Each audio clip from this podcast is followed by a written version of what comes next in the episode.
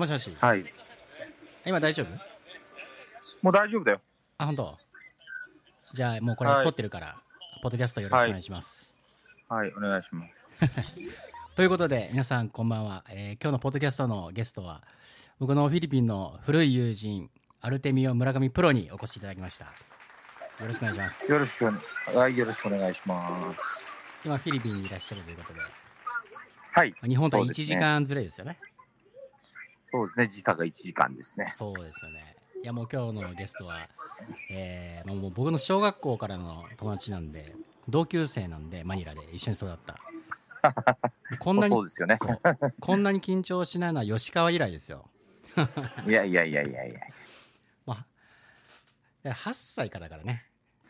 まあ、8歳小から。2か小3からだよね。そう、小3だね。そう。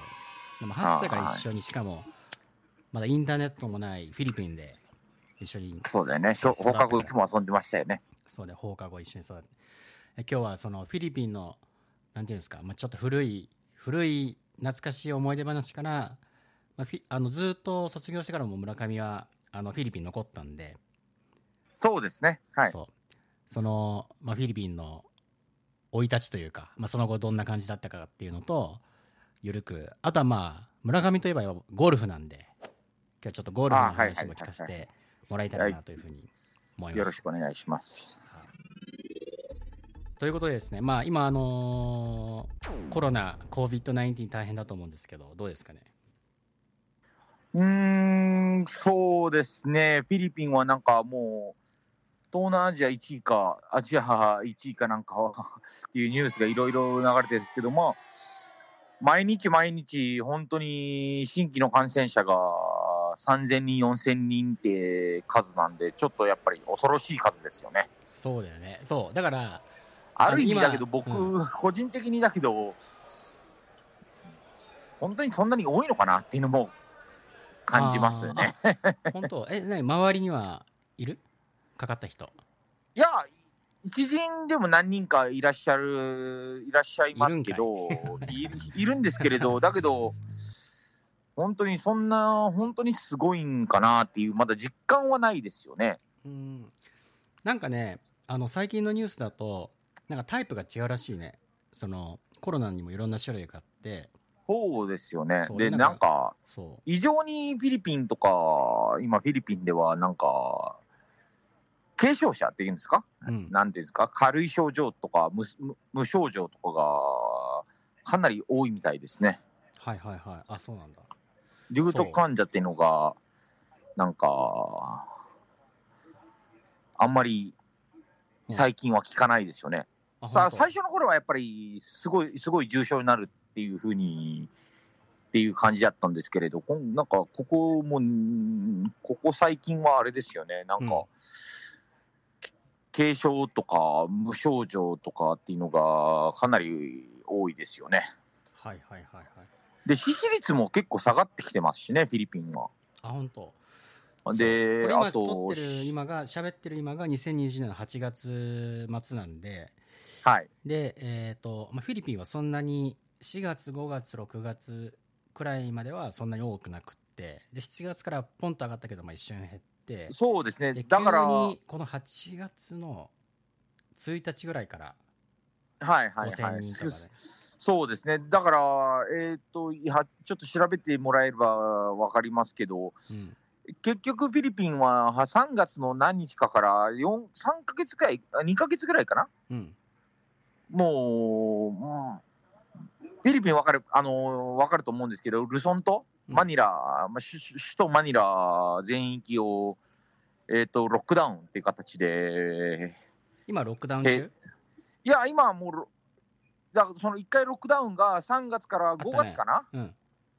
三2ヶ月、3ヶ月ぐらいあったんですかね？で、うんうん。その期間、ロックダウンして、で、ロックダウン後に、ロックダウン開け、一回開けたんですよね？ロックダウン解消、解除して、えっ、と、その後に、普通の、また普通ではないですけど、ちょっと、規制がかかった生活だったんですけど、で、その、海地君が言われた通りに、えっ、と、8月に結構バーンって増えたので、うんうん医療機関が、なんか、えっ、と、フィリピン政府の方になんか申し出を立てたんですね。もう一回ロックダウンしてくれと。うんうんうん。なんか医療機関が崩壊ししつつあるんでこれ以上感染者が増えると。うんうん。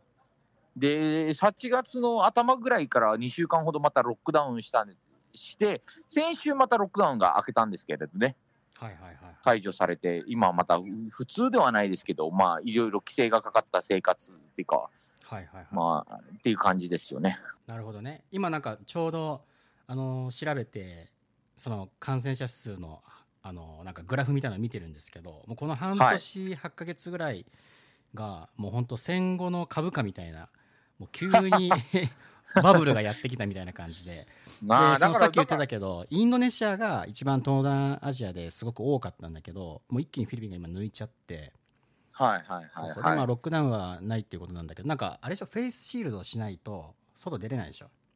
なんか最近、あの、い今結構、今の時点は GCQ って言うんですよね？ジェネラルコミュニティコアランティーンって。GCQ ね。はいはいはい。はい。GCQ っていうか、うんかまだ隔離中なんですけど、あ隔離っていうか、まだ規制がかかってるんですけど、結局、今の GCQ いは、限られた公共機関しか使えないと。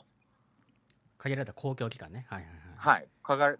限られた公共公共機関しか使えないっていう感じですよえでも、ね。だから村上とかは車でしょ？車ですけどね、だからその公共公共機関を使われる方は、フェイスシールドがマストみたいですよね。うんうん。一応ね、なんか毎日ニュース見てるんだけど、そのはい公共機関といったフィリピンといったら、あのジープニーが結構使う人多いじゃないですか。そうなんですよ。だからジージープニーがうんなん大変だよね。うん、ジープニーは今使えないっていう状況ですね。ジはいはいはいジープニーは走ってない状況ですね。で、そのジープニーもう、ん外地君が知ってる、あの、今、まあ、それが大半、もうまだ8割、9割を占めてるんですけど、あの昔の形ですよね。うんの形のジープニーの車種っていうんですか。そう。あのね、昔の乗り合いのバスみたいな。乗り合いのバスですそう。はい。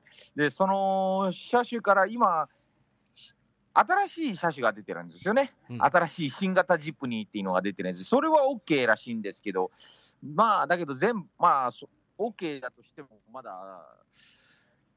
ね、フィリピンはやっぱり貧困層っていうか、やっぱりね、大変そこまで、その新しいジップニーを買える人たちも少ないので、うん、そう、だから毎日ね、ニュースとかでもジープニーのうあのドライバーさんたちの仕事がないっていうことで、そうですよね、本当にと。か、で、その外に、そうですよね。まあ本当ですよね。僕もうん路上に出てて、うんあのー物乞いじゃないですけど、本当にいますね。はあえ、何？そう、新型のジープにはなんで OK なわけ？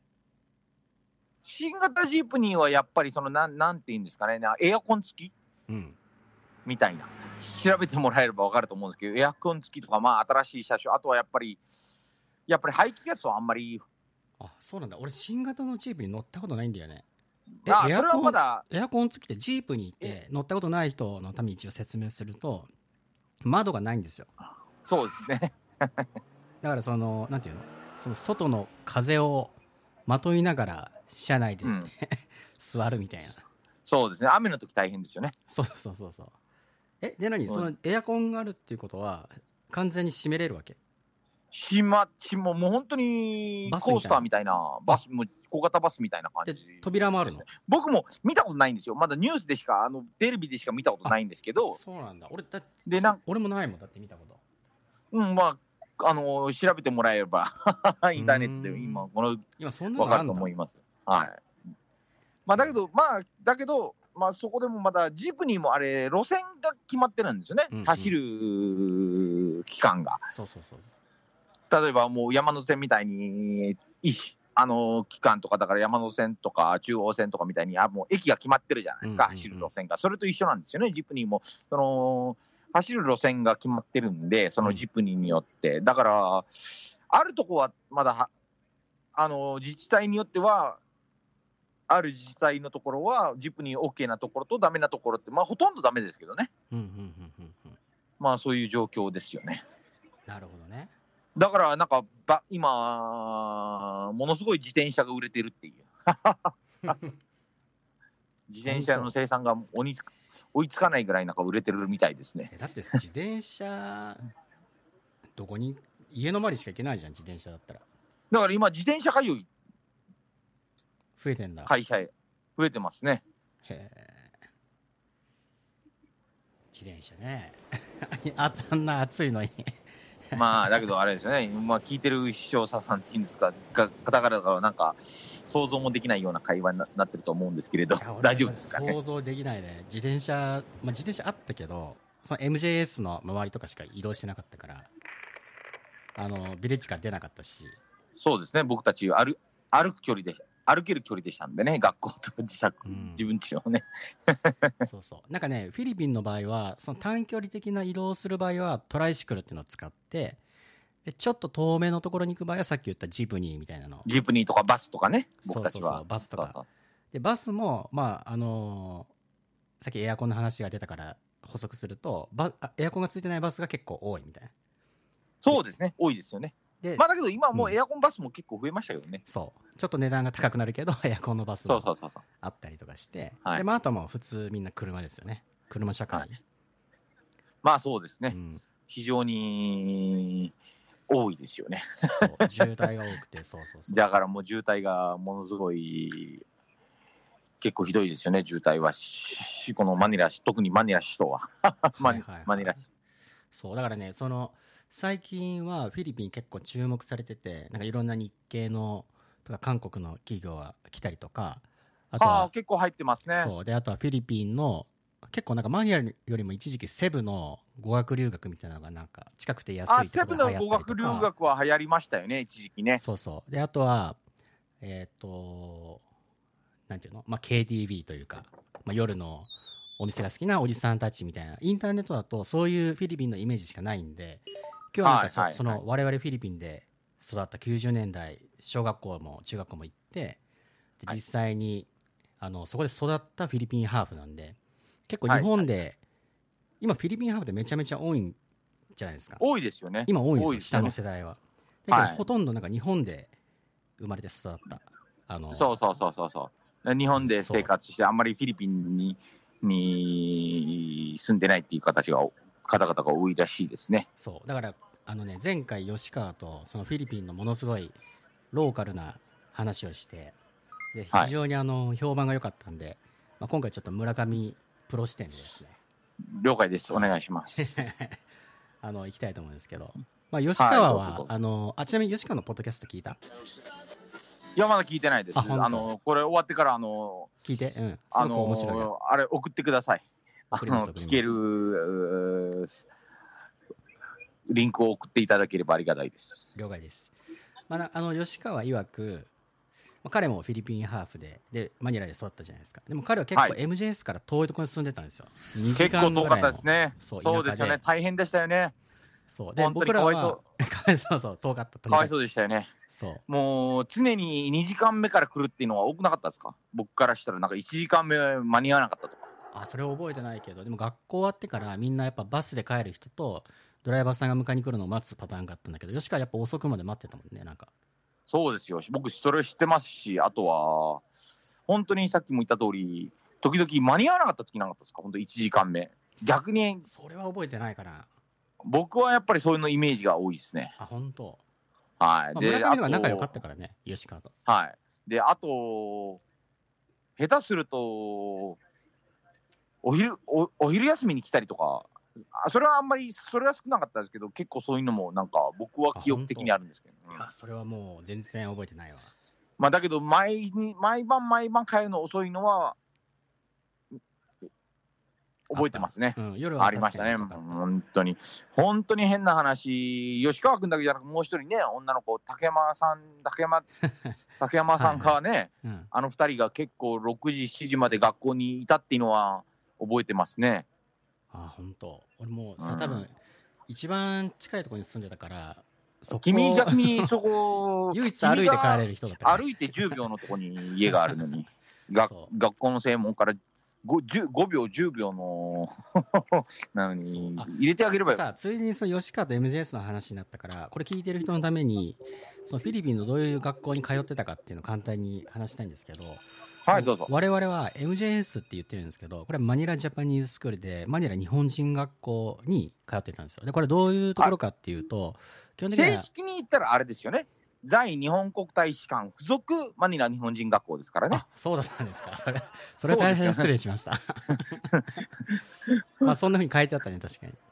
そう。で、まあ、それはね、どういう学校なのかっていうと、まあ、フィリピンにいる日本人の駐在で来てる、あの、日本人の子供たちとか、あるいはなんか日本国籍のある、えーハーフの子たちが、まあ、通ってる、小学校と中学校が一貫して、えーある学校で、で、えー、と基本的には日本の教育が受けられるんですよね。で、学校の中は日本から先生が来ているから、日本人の先生が、まあ、日本の授業をするみたいな。そうですね。文部省からちゃんと来られてますからね。そうそうそう。文部省の方からちゃんと送ってきますからね、先生方を。そうそうそうそうそう。で、まあ、唯一、えー、と日本の学校と何が違うのかっていうとあのフィリピンは一年中夏だから週に2回水泳の授業があるんですよで体育の授業とは別に水泳の授業が一年中週に2回あってであとは、えっと、小学校の時から英会話っていうクラスがあって、えーそうですねまあ、。ブエンディア先生とか あの結構面白いフィリピン人の先生が英語英会話か教える英会話、そうそうそう。っていうのが、まあ、ありました。でその、まあ、今は場所が変わっちゃったんですけど、えー当時のフィリピンの、えー日本人学校にはあのグラウンド校庭には、えっと、ヤギがいました。だから我々あの外で走ったりとかサッカーしたりするとヤギの糞であヤギの糞を避けながらね。そうそう。そ うで、乾いたやつは拾って投げてましたよね。投げてました。そう。臭くないんだよねあれ。はい、臭くないんで。ただ、あの湿ってるやつは、うん湿ってるやつはやっぱり避けながら僕たちサッカーしてますよね。サッカー、あのグラウンドがサッカー場だったじゃないですか。そうそうそうそうで、今だからこそ覚えてるのは、野球してる人が少なかったですよね。少なかった主にサッカーでしたよね。うん、そうだからその時はあのーキャあれ、プテンうちら翼世代ってやっぱりあれですよね。あの93年に J リーグが発足したんで、その世代ですよね、僕たちは。そうそれに憧れてみんサッカーしてたっていう。そうそうそう。カズとかゴン中山とかあの流行もうそう、あの、そう、もう J リーグが発足したのがやっぱり93年からじゃないですか。そう。で、その時僕たちが小学校4年生、そうそう3年生が4年生だったので、そう。で我々がね子供の時はあの日本の情報があんまりなくって。なかったですね。でテレビとかインターネットは当然ないじゃないですか。携帯もないしスマホもないし、インターネットなんてないしでテレビも何でもかんでも見れる衛星があったじゃないですか。そう。衛星の BS と、えっと、ワウワウ。そう、とかだけ見れる。BS1、2とワウワウのこの3チャンネルしか見れなかっそう。でですよね。我々はぼ僕んちはそれはぜ見れなかったんで誰でも見れるわけじゃなかったんでその村の家に行くとそれが見れるっていうことで週に1回村の家に行ってでその涼しいエアコンの部屋であの キャプテン翼を見るっていう見て帰た。る衛星じゃなかったんで、衛星じゃなかったんですね。衛星の話からキャプテン翼です。そうですね衛星、でその吉川の話に戻るんですけど、まあ、彼が言ってたのが子供の頃を思い出すと、まあ、学校に行く時は日本人学校だし日本語で勉強してるから日本人なんだけどもう家に帰ると田舎っていうのもあってすごいマニラの田舎だしでまあ彼はフィリピンハーフだからもう家の中とか。友達とか親戚もみんなタガログ語だから。全部フィリピンになっちゃうんだ。そう。だから学校から出るとあーはいはいはいはい。まあフィリピン人っていう感覚だったって言ってたんですけどその村はどういう感じだったはいはいはい。僕はやっぱり同じぐらい、同じ感覚、まあそこまではないですけど、僕はやっぱり、結構僕の親親父が厳しかったんでね、うん。海地君も分かる通り、うん。知ってる通り、厳しかったんで、うん、怖かったですね。ちょっとこわもての人でしたんで村のあの家のドーベルマンも怖かったああ、そうですか。その説は申し、その説は申し訳ございませんでした。えーっと、僕はどっちかというと、いやまあ、そうですね、家帰ったら大体、やっぱり同じくフィリピン、まあ、そうですね、そんな感じでしたけれど、だけど、テレビがまだ、えーさっきもおっしゃった通り、あの衛星を見てましたんで、BS1、BS2 っていうのはありましたんで、あのー物事を考えるのはやっぱり日本語でしたね。しゃあのー普通には家で話すのはタガログでしたけど、あんまりローカルな番組は見てなかったですね。だから逆に BS、まあ、あの村あれでしょ？日本語家で使ってないでしょ？親父以外と使ってないですけれど、親父さん以外。だけど、テレビと漫画読むじゃないですか。はいはいはいはいだから、だっておかんともタガログでしょ？タガログでしたけれど、だけど、じそんなフィリピン人の生活してるっていう感覚はなかったですね。あそう、うん。はい、逆ですね、僕は。あ。なるほど。まあやっぱあのーお父さんが日本人だからね。そうだけですね。どやっ。ぱね日本人ザ日本人っていう家ではないよね。だってそれはなかったですね。いっぱいフィリピン人いたじゃん。そうそうそう、それはないですね。だから俺もなんかその夏休みとかあのなんかちょっと今日村と遊ぼうとか思ってあの行くじゃん、まあ、当時さはい。電話なんかないから突然行くわけよみんな。あそうそうそう、友達と凸遊ぶ時。ですよね。今で、今、い今問題になってる凸ですよね。そう。で そのピンポンで鳴らして村上いるってなんか家のなんかお手伝いさんかわからんけどなんか56人いつもなんかそのゲートの近くに座ってるわけよなんか。村の家。いましたね。で、それで呼びに来て、そう。そしたらなんかアルテミオまだいないとか言っている時といない時が結構多かったと思うんですよね。そうそうほほぼ 親父さん以外日本人いないイメージだったで、いない、いない、いない。それはいないです。いないです。だけど、あんまり話さないじゃないですか、彼らとは。あそうなの？何かもう本当に、本当に話すことがなななない限り、あんまり会話はないですよね。なるほどねはいはいはいでさなんかあのその時って MJS で行って通ったら、まあ、なんかブレントっていう学校に行くか IS インターナショナルスクールに行くっていうのが結構トレンドみたいな感じだったんだけどでもなんか結構そういう今あの、まあ、MJS もちょっと場所が今ボニファシオの方に移ったでしょなんかそうですね。はい。で、なんかそこそれでなんかあのお子さんを通わせてるあのお父さんとかのやっぱり今僕、それ、それやっぱり僕、やっぱり大人になってから分かった事情なんですけど、やっぱり当時、僕たちの同級生っていうか、えっ、とね、同学年の子たちでも、急にインタ IS インタいやインインターナショナルスクールの方へ転校していった方とか、子とかいたじゃないですか。うんうん。それってやっぱり、聞くことによると、やっぱりあれですね、あのー会社の方でやっぱり教育手当が子供さんの出るじゃないですか、なるほど。なるほどあの会社の方から。IS のが高いんだよね。インターナショナルスクールのがちょっと学費なが。なんですか？もう一回、もう一回すみません。あ、そう、そう学費が高いんで、まあ、まあ、そのフィリピンにいる、もう、もうせせっかく海外にいるから、うんその2年間、3年間、このフィリピンにいる帰任中の期間でも、えーっと、その間だけでも、あの、なんていうんですか、英語を学ば学ばしたいっていう方の親方が多かったですよね。うんうんうんうんそれはやっぱり僕たちがこの大人になってから分かったことであって、当時は分かんなかったですけどね、僕たちは。なるほどなるほどそうでさその、まあ、僕が今大人になってで、まあ、ちょいちょい今でもあのフィリピン行ってるからでその、はいはい。向こうで知り合う日本人の僕よりもだいぶ年上の先輩の人なんだけどでその彼らのお子さんが MJS に通ってるとかで何人か子供がいるけどこえっ、となんかみんな MJS じゃなくて、まあ、フィリピンの地元のローカルな学校を入れてるっていう人とかもいたりとかしてであるいはなんかはい。ちょっと IS に行かせるべきかとかブレントに行くべきかみたいな話をよく相談されたり聞くんだけど実際直接、はい。はいはい。でなんかインターネットのブログとかあのソーシャルメディアとかでもそういう相談してる人がすごいいっぱいいて日本人のおじさんの人が。はいはいはい。ではいそのまあうちら見たじゃんその子供たちあの IS に行ってブレントに行ってはい MJS で座って日本に帰ってみたいな。はいはいはい。でなんかどれが一概に一番いいかっていうわけではないんだけどこれは僕は思うことなんですけど、まあ、はい例えばなんか大人になってさ同窓会とかするじゃんフィリピンの,、はいあの子供時代の人たちと日本で集まってみたいな、でみんな大学行ったりとかしてで就職したりとかするじゃん、なんかはい。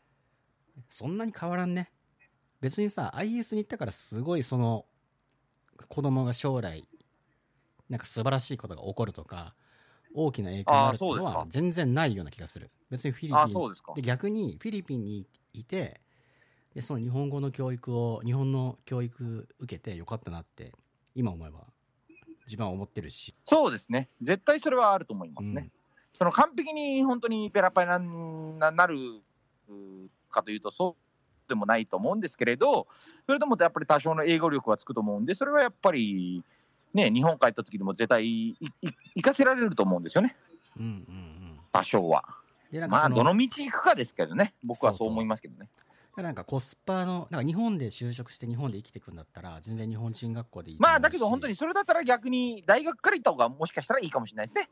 大学で海外の大学行ったりとかの方がもしかしたらアドバンテージになる可能性はありますよね。うんうんうんうんうん確かに確かにいやなんかねその思ったんだけどフィリピン人って英語みんな上手だからだからなんかそのベトナムとかあのタイとかいろんな国、まあ、僕も行ったりしてるんですけどはいはい。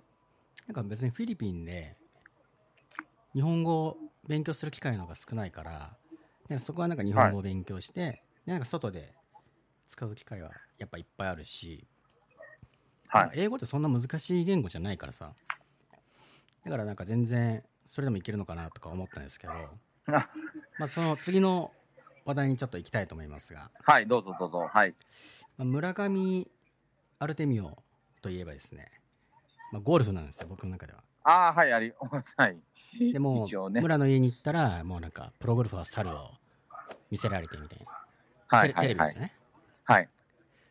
で、えー子供のもう村の部屋にはテレビ見ながらさそのパッとパターマットね。そうパターマットがあってゴルフのねはい、はい練。習する部屋の中にでもう小学校の時はちょいちょい学校休んでなんか試合行ったりしてたじゃないですか、そうですね。はい、はい、はい。でその時からもう俺は子供あ大人になったらもうプロになると俺はゴルフで生きていくみたいなでずっと言ってたじゃないですかはい、はい、はい。でその後本当にゴルフを仕事にしてはい。で今に至っ、えー今はなんかそのねその教育というか教えたりしてると思うんですけどはい。あのまあ、そのプロセスをその僕は中学校までしか知らないんでその大人にはい、はい。なってからもうそれぞれみんな別の道に行ってはいしまったんで,、でこの前さなんか、あの教えてもらったあの動画であのいろんな女の子の何だったっけな名前忘れちゃった今すご優香ちゃん？はい、はい。なんかすごい最近ニュースで見るなと思ってそうですね今日のニュースだと「女打つ」って書いてあるよこれはい女打つって書いてあるけどまあ、それぐらい、あれですね。それぐらい、なんかインパクトがあるみたいですね、彼女は。でこの子も何フィリピンハーフなんだねそうです。僕と一緒です。僕た僕たちと一緒です。お父さんはい日本人の方で、フィリピン、あの、お母さんがフィリピン人の、フィリピン人で。はいはい。え何この子何？マニマニラで育ったの？この子はそうですね、僕が知り、この子を知り合ったのは、彼女がまだ12、3歳の頃ですかね。はいはいはいえ何名前何？笹尾？笹生優香ちゃん。はい。笹生さん？笹生さん。はい。あ難しい感じだね。えでね。史上3人今日のニュースね今読んでるの。女打つ。タイガー・ウッズの打つねで史上3人目の10代。2戦連連続優勝を狙うんですよよね。今日もに今日も初日だったらしいんですけれど、2位発進ですね、今日見たら。うーん。そうだからさあの YouTube 見てたらまさにそのアルテミオ村上プロが隣 隣に立ってて。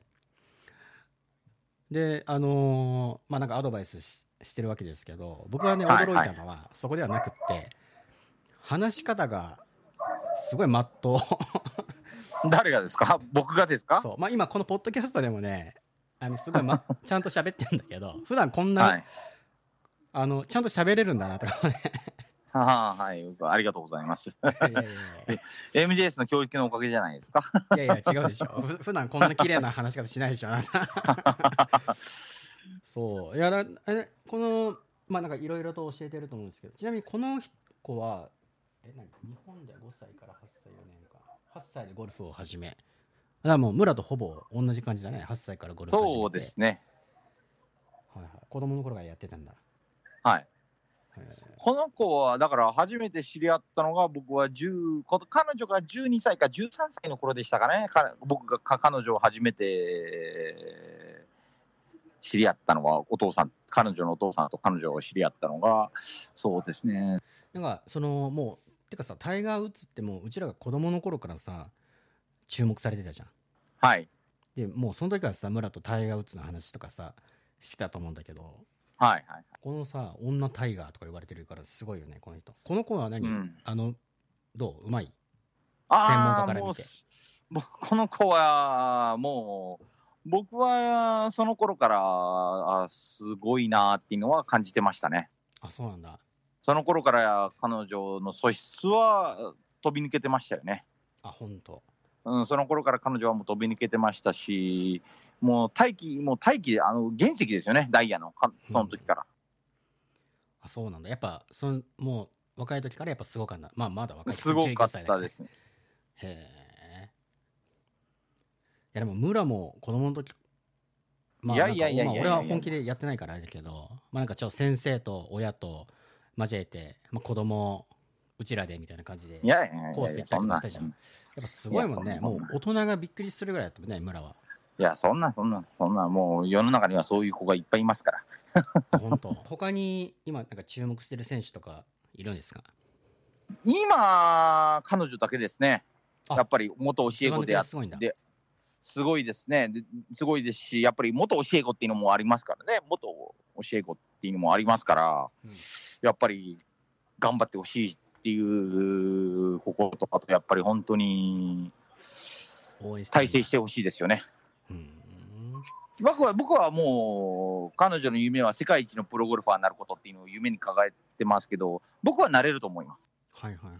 えだってこれさ19歳57日でプロ初優勝を果たした際にはってことは一回優勝してんでしょ？すでにもうすでに先々週ですかね、初優勝されましたよね。あ先々週なんだはいはいはいはい。すごいねいやだけどさ、まあ、あのーフィリピンハーフでさこういうふうに成功してくれる人が出てくるってさすごい嬉しいよね嬉しいですよね。だけど、だから、結局、だから、あれも嬉しいですよね。あれ、誰でしたっけ？今、お大関の高安関？あ相撲ね相撲の大関の高安関とか、あの方も確かフィリピンハーフですよね。あそうなんだ。いやなんか聞いたことあるけど知らない、見たことはない。そうなんだ。だから、ああいう方が、そういう方たちがやっぱり、なんていうんですかね。そう。最近すごい多いよね、あのーそういう、多いですよあねと。元 AKB の。あの、巨人、今日あもう AKB のあさ巨人？秋元さやかでしたっけ？そうそうそうそう。巨人のピッチャーで、あの、利根さん、利根、利根、利根、利根投手っていうのがいるんですけど、彼女も、うんあ、彼女じゃない、ごめんなさい。彼も、フィリフィリピンハーフですし、あと、もう有名どころで言えば、あの、横浜で DNA ベイスターズの抑えの山崎康明、うん彼もフィリピンハーフでしたからね。あそうなんだはい。だからそういうのに頑張って、この前なんか吉川情報によるとなんかえっ、とね池田エライザーとか池田イライザ。ーはい。池田なんだったかな名前。池田。ちょっと、そこまで詳しくはないんで申し訳ございませんね知らないあのなんかギャルみたいな女の子で。ギャル？なんか YouTuber と付き合ってるみたいな。ああ、本当ですか。そう。うん。海地君も YouTube どうですか？始めて、始めれば。そうですね。いいね。あじゃあそれその話にしよう。あの YouTube さ今フィリピンでフィリピン YouTuber とかが流行っててまあ日本人なんだけど。で結構今、みなんか何何何回かみごご拝見させたことをささささそうだからねなんで吉川と今回その村上プロと一緒にこの今回ポッドキャスト収録したいのかなと思ったらそのネット上のブログとか YouTube がそのなんかセブ島留学している方とかのそのフィリピン情報とか、はい。あるいはその何？あの KTB 目的で移住してきたあのおじさん方とかのがそういう風俗情報とかのものすごい偏ってるわけよ。はいはいはいはいはい。ストリートチルドレンはこういう風だよとか、はい。あのあそこのあの何？KTB はなんかこんな風だよとか KTB 市はこうだよとか、セブ留学の語学学はこんな風だよとかイコールフィリピンみたいにインターネット上でなってるからいやそれはちょっとなんか別に嫌じゃないんだけど、い、はい。やもっとフィリピンにいろいろありますよと。はいはいはいだはい。からそこで育った我々が非常にローカルな視点からちょっといろんなあの情報をですね発信したいなっていうふうに思ったんですけど、はい。ちなみにそういうなんか今ね KTBYouTuber って言われてるらしいんですけどそういうの見たことあります？日本人のお何じさ回かんがやってるやつ。はいあなんかちょっとなんか見た見たような見たことあるような感じああありますね。みみ見た。なんかね、あとなんかもあるんだけど、なんか話の内容が、なんかどうやったらあのフィリピン人の女性と付き合えるかとか、あーなんかそういう話ばっかりですね。よ、なんか。はいはいはいはいはいはい。まあ多分ニーズがあるのかわかんないんだけど。ちょっとうーん結構そういう何人か僕は拝見させたことありさせてもらったことがありますけれどあとなんかあれはありますよね今だけどなんかみ最近拝見したのはその西部の西部でうん西部で語学学校通ってる人たちうんが今ロックダウン中だからだどういう生活をしてるか今今のげ現在の西部とかはいはいはいはい。とかそういうのを僕は拝見したことありますが。うん。だけど今フィリピンでも結構そういう日本人の日本人でフィリピンからユ YouTube 発信されてる方多いですよね。多い。多いけど、もう完全に偏ってる。あの、留学生の方か、うん。だからまあ留学情報だよね。はいはい。僕の知人がですね、えーっと、フィリピンニュース発信っていうのをししてますよね。あ、あるね、なんかたくさん。僕の知人がですけれど、あのフィリピンニュース、フィリピンの現状のニュースのの最新のニュースを発信したりとか、はいはいはいはい。フィリピンの現状を発信したりとか、そういう僕、知人でいらっしゃいますけど、あ、そうなんだ。あのね、はい。フィリピンの、フィリピン人 YouTuber ね、その、日本人じゃなくて。フィリピン人 YouTuber 今すごいんだよ。あのね、あほなんいっぱいいるんだよ、なんか。もうみんなね、芸能界とかテレビじゃなくて、YouTuber の方が稼げるらしい、フィリピン。だってさ、フィリピンさ、ねもう今人口あま1億人ぐらいいるし、すごいと思いますけどね。まあ、それはフィリピンのもすごいと思いますけれど、このね、フィリピンの、ちょっと今名前出てこなんか Z から始まる女の子で、この子とかあちょっとわかんないですね、僕はだ。って200万人ぐらい、数ヶ月で登録者200万人ぐらいだからね。うん。すごいもう、いじゃあインフルエンザーじゃないですか。そう。200万人よ、だって。そうですよね。すごいですよね。しかもさ、この子のチャンネル、タガログ語でしか喋ってないんだよ。ちょっと名答してみ、ちょっと、ちょっと興味湧いてきましたからの、ちょっとし検索して見てみます。あとね、あの、にに 2, 月にあのタガイタのタール火山っていうところが噴火してでそれの中タール火山の義援金支援で僕行ったんですよ。その時あれですよね、東土海地君、僕に連絡してきたんですけど、僕と、その時ちょうどオーストラリア出張で入れ違いだったんですよね。あ本当？そうそうそうそう。でその2月の時にそのたまたまねえっ、とねどこだったかな？あれはロハスブルバードらへんにのスタバでコーヒー飲んでたらはい。あのそのスタバがなんかレシートがないとトイレを使えないみたいなスタバだったのああー、はいはいはいはい。それなぜかというとね、やっぱり、やっぱり、スタバ、あの、普通に、本当に我慢できなくて、使っ、つ使ってしまう方々多いじゃないですか。うちらでいう日本で言ったら、本当に我慢できなくて、コンビニ、何も買わずにコンビニのトイレだけ使っていくトイレだけっていう感覚。そう。そうそれはね今まさに言おうと思ったんだけどその僕はスタバでコーヒーを飲んでたら突然あの扉のからあの勢いよく美女が入ってきてであの「すいませんこのレシート貸してください」みたいな。でトイレに書き書き込んでいったわけよ我慢できなかったんじゃないですか？そうそうそうもうそれ、我慢の限界だったんじゃないですか？でその後コーヒー買うのかなと思ったらそのまま出て行ってはい。で僕はその後ちょっとドローンを飛ばすつもりだったから、まあ、ちょうど同じタイミングで外出たんですけどそしたらその女の子たちが同じ T シャツをなんかボランティアの T シャツを着ててで結構なんか有名な団体らしいんですけどでバスにもそういうの同じマークがあってでこれからタール火山のあのなんかボランティアをチャリティーをするみたいなっていう言っててあ昨日行ってきたよみたいな僕タール火山にみたいな。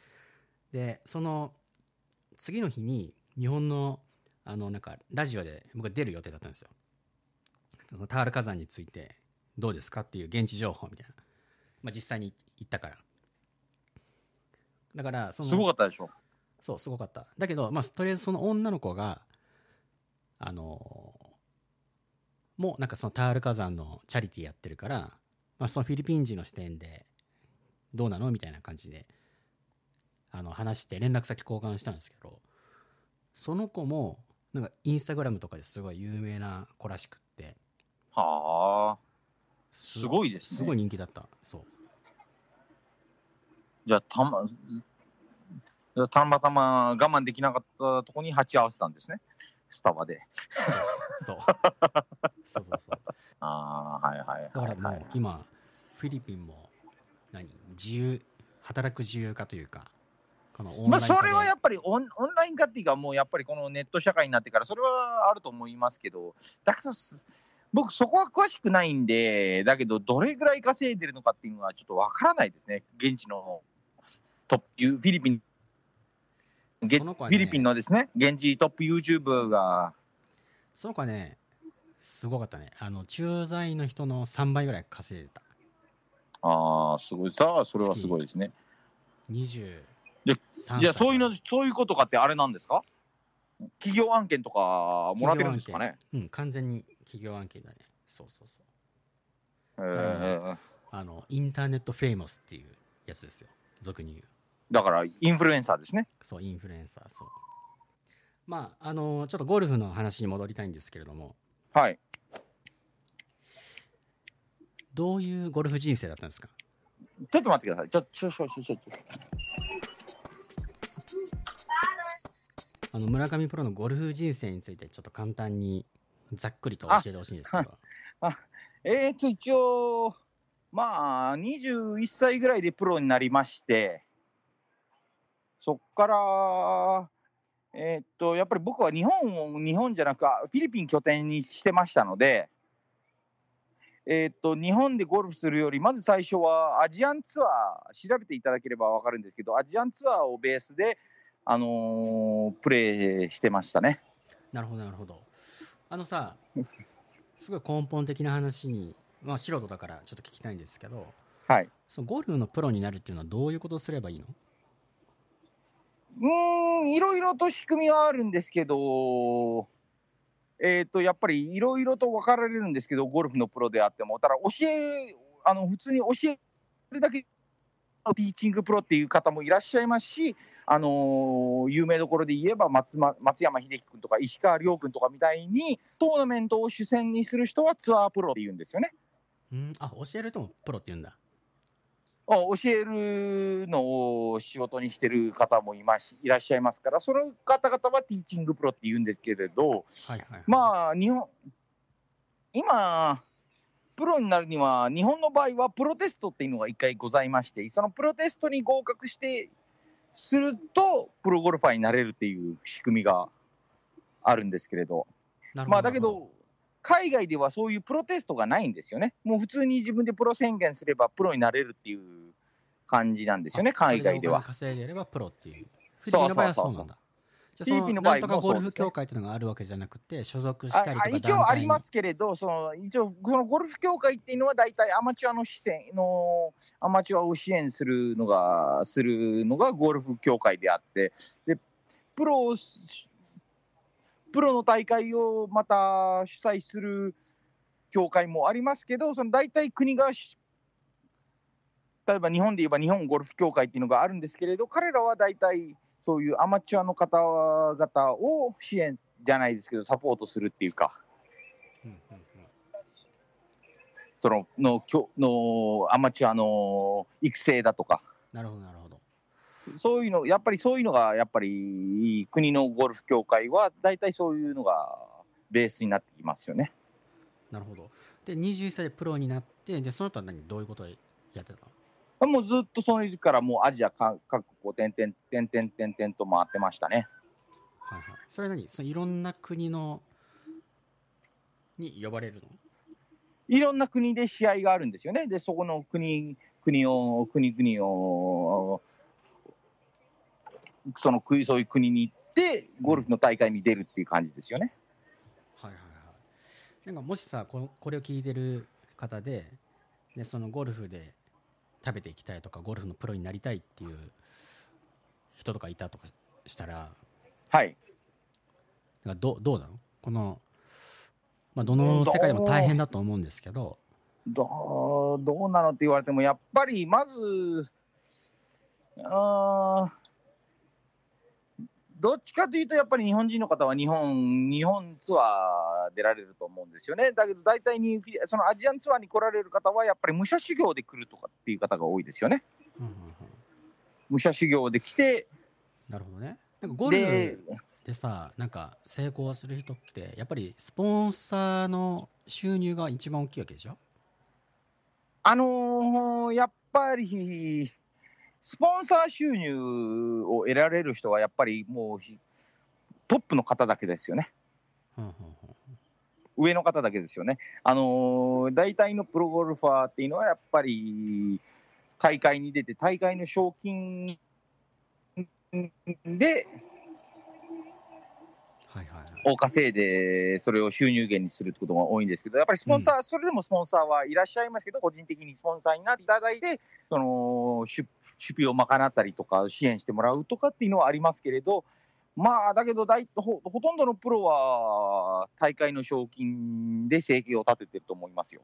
はいはいはいじゃあ主にその大会で、えー優勝した賞金とあとはあれでしょ有名なところだと石川遼さんとかタイガー・ウッズ選手とか、はい、まあはい。そういうなんかナイキとかもそういうところのそう、もう彼らはそう契いう、そういうところの契約がやっぱ、そう、そうですね、そこから、はいはいはい。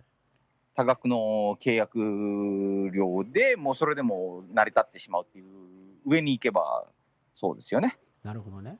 なんかさ、そはいものフィリピンの方がさなんかゴルフなんか結構身近っていうかやっぱりあの日本と比べら簡単ですよね、やっぱり安いんで、そう安いしコースもあるのも。いそう、やっぱり日本でゴルフすると大変だと思うんですよね、やっぱり高いですし、そう富裕層みたいな感じじゃんそうあとやっぱり、ましてや日本の子供がやったら生意気なみたいな感じでねなんかあとやっぱり、日本の場合、冬できないじゃないですか、寒いから。うん、だからフィリピンの方がやりやすいと、そうですね、だからフィリピンに限らず、やっぱりやっぱり東南アジアの方に出向いて、あの冬の時とかフィ、フィリ東南アジアで合宿される日本人の、もうそういう方いっぱい、日本人、そう日本に限らず、日本、韓国、韓国の人とかもうん。うん、やっぱり東南アジアに出向いて、冬の時はこっちで合宿を張るというケースがそうそうそうそう。多いですよ。子供の頃から結構その日本人の大人の人もなんかフィリピンに来てゴルフのするみたいなの結構多かったんででそのなんか結構フィリピンイコールゴルフってみんな結びつかないと思うけどそういう環境としてはすごくあのいいと思うんですよ。でそのフィリピンのゴルフ選手どうなんですか？フィリピンのあれはやっぱり、いや、ゴルフってやっぱり結構あれなんですよね、試合出るのに、やっぱり経費がものすごいかかるんですよ、うん。試合、1試合出るのに、海外で試合行くのに、やっぱり経費、飛行機代、ホテル代、いろいろとやっぱりね、うん。経費かかると思うんで、あのプロでやっていく分にはやっぱりちょっと厳しいですけど、例えば、この、なんて言えばいいんでしょうか、まあ、本当にスポンサーの方々がいいれば、そういう経費を賄ってくれる方がいれば、うん本当に普通にチャレンジできるっていうのもありますけれど、やっぱりゴルフ、ゴルフで、ゴルフに限らずそうだと思うんですけど、やっぱり経費がものすごいかかるっていうのが、やっぱりゴルフのネックですよね。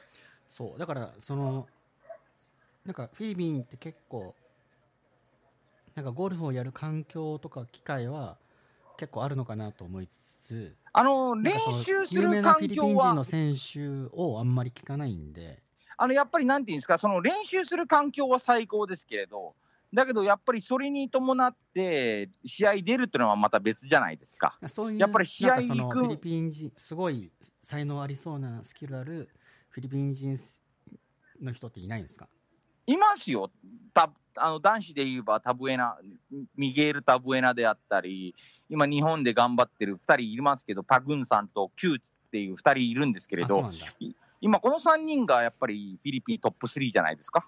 えーあじゃあフィリピン人でもそのあの成功してる人いるんだ。この、この、今のところ、いや、まあ、まあ、ちょっと古い人で言えば、ちょっと古い人で言えば、フランキー・ミノザっていう方が、もう日本で20年ぐらい頑張られたんですけれど、日本で、日本で。あスポンサーが日本の会社とか？いや、もうそれはもう自分の実力で、まあ、日本でスポンサー、誰か、誰かしらいたと思うんですけれど、はいまあ、だけど本当に彼と、フランキー・ミノザさんなんか僕の師匠なんですけれど、彼は。あそうなんだ。彼なんかはもう日本でね、もう本当に成功して、フィリピンではもう豪邸建てて、もうすごい方ですけれど、昔は、今はフィリピンのアスリート、世界的な、はい、教ってました、フィリピンの世界的アスリートって言えばパッキャオじゃないですか。あもう僕のヒーローですよ。パッキャオじゃないですか。パッキャオ、その人、そのちょっと前は、ね。そのフィリピンの日、うんはい、その少し前はやっぱりフランキーでしたよね。あそうなんだそれぐらいい彼はやっぱりフィリピンでは英雄でしたよね。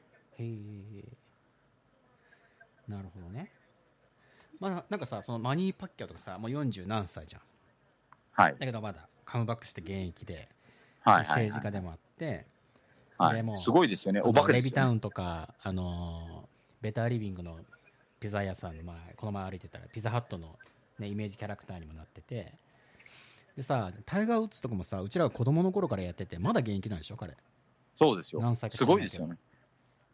42、3歳ぐらいじゃないですか。すごいですよね。ねもう本当に、すごいよねすごいですよね。そうマニー・パッキャオでも世界この前マニメイあの何？フロイド・マニー・メイウェザーとやってでそれ結構あ前ですよ。のうん、いやもうあれはね世紀の一戦って言われてますからね。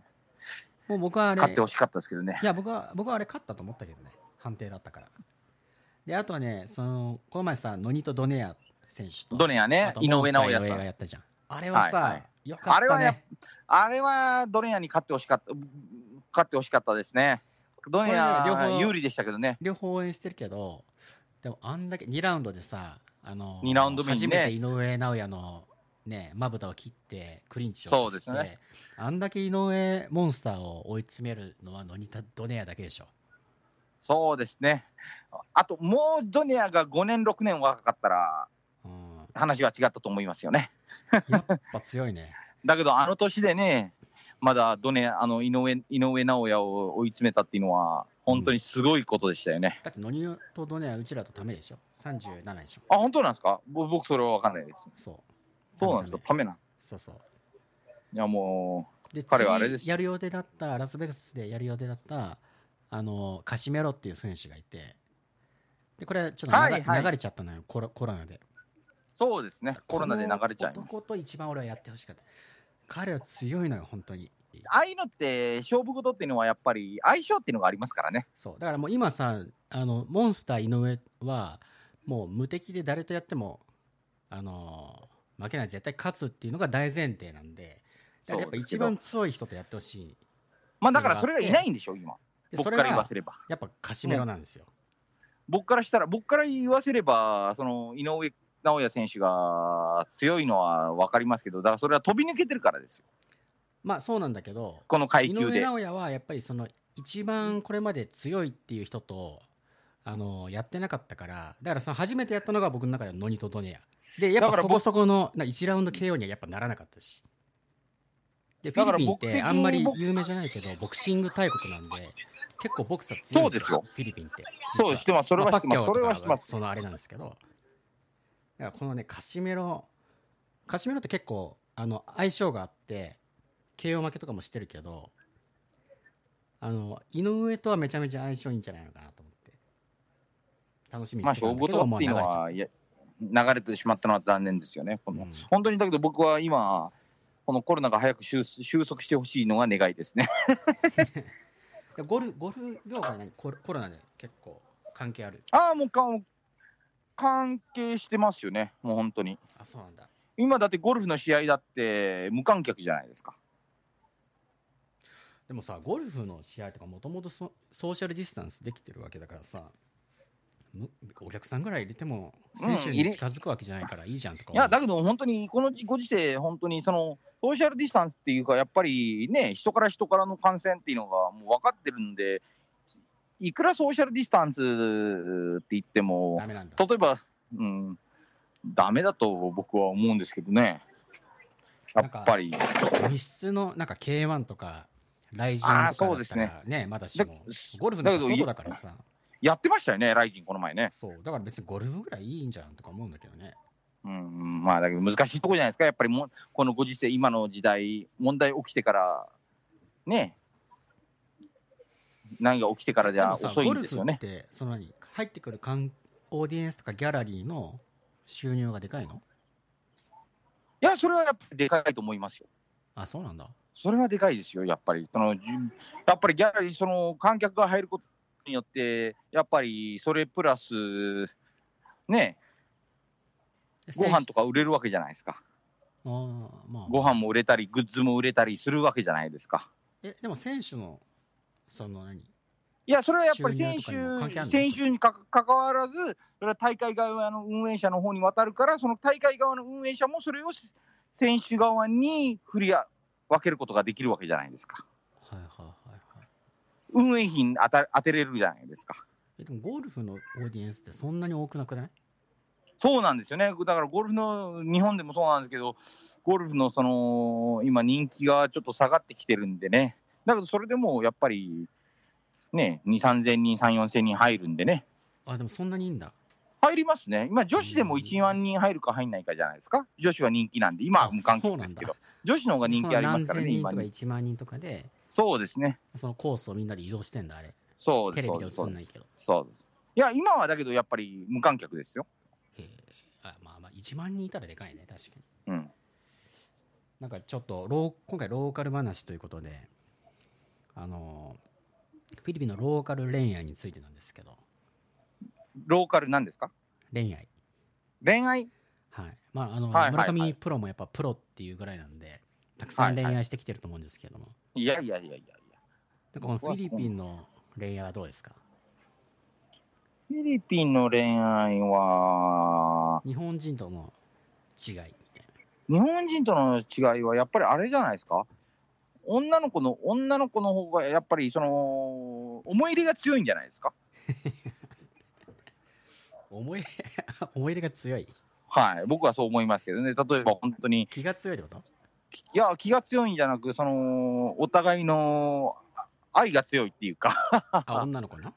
はい。だから例えば、毎日必ず連絡しなきゃいけないとか、はいはいはい。連連絡なかったらもうすぐん喧嘩になっちゃったりとか。それ日本人でも毎日連絡するでしょだって。うんだけど、しできなかった時とかあるじゃないですか。例えば仕事中だったとか、それ例えば出れなかったとか、それだけでもすぐにカッカしてて、怒っちゃうとか、それで喧嘩になっちゃうとか、なんかいろいろなそういうのはあると思いますけどね、こっちの女性は。で、こっちの女性の方が、嫉妬が強いですよね、嫉妬感が。フィリピン女性のの方々はやっぱりなんかその嫉妬感が強いっていうか、それはあるでしょ。君も経験あると思いますけど。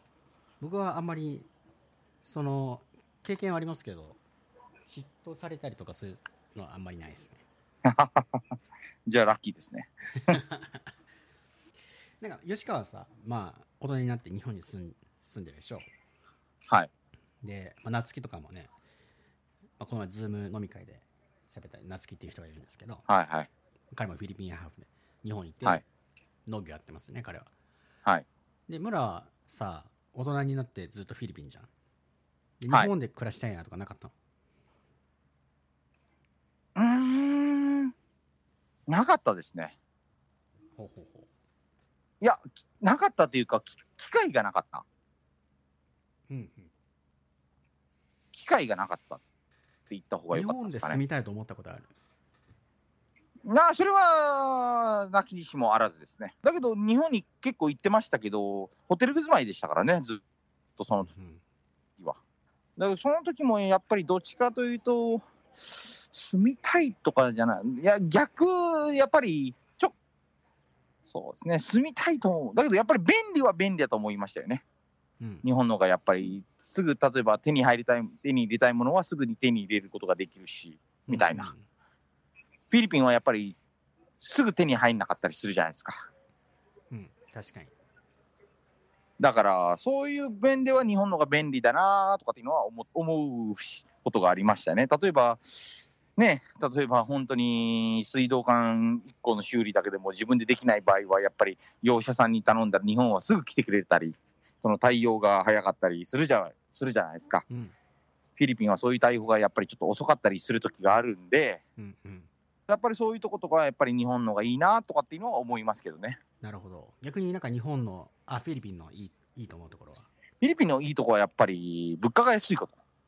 はいはいはいはい物価が安いじゃないですか。物価が安いこと、プラスやっぱり、ね、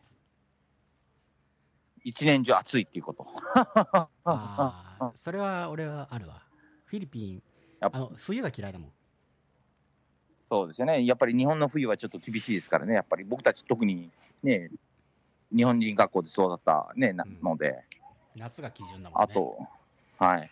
あとやっぱり、フィリピンの方がやっぱりその、まあ日本と違って、その年功序列とか縦の社会がないんでね。そうでねだからそういう分ではやっぱり日本、日本、フィリピンの方がそういう精神的な分では楽ですけどね。うん確かに確かに人間関係は、まあ、圧倒的にフィリピンの方が楽しいうん。だけどやっぱり、まあお互はいうん。変なやつはいいますけど、だけど、だからそういうのを逆に、そういうのにはね、もう付き合わなかったりしたり、そういうのは、はい、自分で排除していけばいいことであって。うんうんうん村上プロが好きな食べ物は何ですか？僕の好きな食べ物はやっぱり、生姜焼き。和食やん 生姜焼き唐揚げ。B 級、B, B 級なんで、はいはいはい肉だ焼肉なんでも。はいまあ、やっぱり日本食の方が美味しいですよ。それは、やっぱり。そこは。村上プロが好きなフィリピン料理は何ですか？アドボですかね。肉やもう、それはもう定番じゃないですか。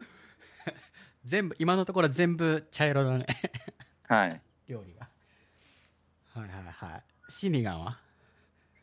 シニガンはなんか、味変わりません？あ人によってねうん。うん変わる変わる変わる今はもうあんまり好きじゃないですね。俺なんかレストランのシネガンあんま好きじゃないんだよねうん、やっぱり家のシニガンの方が美味しいでしょ。そういやうんそうなんかねえエビエビ好きなんだけどエビ系のシネガンあんま好きじゃないはい。やっぱ家のなんか普通のキャベツとじゃがいもとそうそうそうそうそう。長芋とかね。そうそうそうそうローカルのやつがうん。はい。すごいバロットは好きか嫌いかどっち？あ、もう無理です。お出た無理です。ごめんなさい。ゲデモノ系はちょっとき厳しいです。なるほどマンゴスティンかグリーンバンゴどっちですか？モンゴスティンの方がいいですね。グリーンマンゴーやっぱりあのいいですけど、シェイクでの、ま、グリーンマンゴーシェイクで飲むのはいいですけど、食べるのはやっぱりちょっと酸味が強すぎますよね。ほうマクドナルドかジョリビえーっと、メニューにち、メニューによって違います。あ本当はい、あのーポテトを食べるんであれば、マック。うんと、チーズバーガーを食べ、バー、ハンバーグを食べるんであれば、マック。ほうほうほうほうほで、この塩佐さんは分かんないですけど、フィリピンと、フィリピンはマクドナルドとジョリビには、あのーチフライドチキンが売ってるじゃないですか、ケンタッキーみたいな。あれはケン、ああいうフライドチキチキンはやっぱりジョリビの方が美味しいですよ。うほうジョリビだからのスパゲッティはど甘すぎますね。まあ、あれがフィリピンの味です。うなるほどえー、チャオキングかイナサル？食べないです。あそだけど、どっちかというと、チャオキング、あ、違う、ごめんなさい。イナサルの方が、うあそうなの？イナサルですかね。イナサルねシシシグシャウキングでは僕、これ、うんシャウキングの皆さんは悪いに申し訳ないんですけど、僕、食中毒になったことに会いまして、シャウキングで。だからちょっとシャウキングは、もうそれ以来食べてないです。あ本当？フィリピンで育ったローカルな男でも食事がダメはい。当たっちゃいましたね。すごいねもう宣伝の真逆のめちゃめちゃ今悪い印象を与えちゃったよねいやー、本当にそこはもう僕は正直なんで、ダメなものはダメ。あそうなんだ。はい。はいはい。マニラの好きなスポット。どこですか？メトロマニラで、うん。メトロマニラで好きなスポットはやっぱり地元、実家ですよね。僕と海一君のあの住んでたあの地域が、パラニアケっていうか、あのベターリビングが大好きですね。ああベターリビング今すごいよね。はい、なぜかというと、結構、あれじゃないですか、あそこ、不自由なく、何でも手短なものは手に入るって環境じゃないですか？で、そうそう。住みやすいでしょ？ディクター。に SM もあるし。そうそうそうそう、ショッピングモールもできたし。え知ってる？今ベターリビングでスターバックスなんだよ。あ、知ってます、知ってます、知ってます。あそこのもう今。あそ、このスタバめちゃめちゃいいよ。海地君、スタバ大好きですね。そう。あそこのスタバよく行くもん ただねなんか w i f i がね繋がらないのあそこの。フィリピンはやっぱりワイ、そうそう、あとそこ、そこ、さっきも言おう言い忘れたんですけど、フィリピンやっぱり世界で、あの、インターネットのスピードランキングっていうのそのすあるんですけど、マニラってケツから、世界のその下の方から数えた方が早いっていう、そうそう。結構し下なんでね、だから、あのネット環境悪いですよね、フィリピンは。そうそうそうでフィリピンはそのインターこれだけはネットが本当に、2つしか選択肢がなくって、えーグローブと PLDT どっち派？はい。グローブ PLDT 有名どころで言えば PLDT ですよね。村上はどっち派？PLDT、今、自宅で使ってるのは PLDT。の方がいいの？いや、もうそれずっと使ってます。不自由なく、こうやってもう普通に切れることなく会話できてるんで。ほうほうほうなるほどね。さっきスタバの話が出たんですけどフィリピンでもいろいろと最近コーヒーチェーンが出てきてはい。あのなんかドーナツを1個コーヒー買うとプレゼントしてくれるところ知ってる？ちょっと今どうしあー。あのねオレンジの J なんだっけ？ジェコあそうジェコそうそうそう。そうジェコ。すごい安いやつよ150円ぐらいかな？日本円だと。マジですか？そう。あんまりだけど、僕、ジェコはあんまり行ったことないです。あ本当あれは？坊主坊坊主コーヒーとかああ、もう、そもう、コーヒー飲むんだったらスカスタバ飲みますね。あそこはフィリピンブランド使わないんだああ、ボーズコーヒーとか、本当になんかグロリアジーンとか結構ありますけれど、やっぱりスタバ、スタバに足向いちゃいますね。あスタバですかあ本当に。はいはいはい。まあこれから村上プロのあのなんかやりたいこととかここの展開とかなんかあったらうん、やりたいことはやっぱりもう自由、もう結構、ゴルフでは短命だったんで、うんん、もうちょっといろいろ怪我して、現役にはあ戻れなくなる、もう戻れないんで、やっぱり指導の方針で、今、指導の方でもうちょっとやっぱり、笹生優香ちゃんみたいな、もっとそういう世界で大成するような子を育てたいですよね。なるほどあじゃあ、はい。まあ、これからはジュニアの育その育成。の方針に、じゃあゴルフはまであ続けると。ゴルフ関係は続けていきたいと思います。なるほど。なんかもう一つ新しくチャレンジというか、これまでやったことないことを一つ始めるとしたら何かあります？はあ、まだ今は思い浮完全に思いかばないです、ね。思いつきでいいですよ。適当で。いや、本当に、やっぱり、なんていうんですか、やっぱり、生涯ゴルフいや、それはないですけど、やっぱり、今、やっぱり、ネット社会じゃないですか。もっとグログローバル社会になってきたんで、やっぱりそういうのをなんか生かした仕事をしてみたいなっていうのはあり、それは何？ゴルフに関係なくてもいいの？そのゴルフに関係なく、なんかそういうふうにも足を向けてみたいなっていうのはありますけど、それは逆に君に手伝ってもらいたいなっていうか、あそうですか。そうだね。じゃあ君のが、君のがそういうのは詳しいと思うんで。はいはいはいはい。今から夏樹君みたいにね、農業やるわけにもいかないし。ねもうさあのー最初俺びっくりしたもん。なぜ夏希が農業なのみたいな。まあだけど、あいつ大学から言ってたんですよね。もうそっちに行っちゃうとか。そう。でもなんか大学の時はもうすでに、まあ、離れ離れだったから。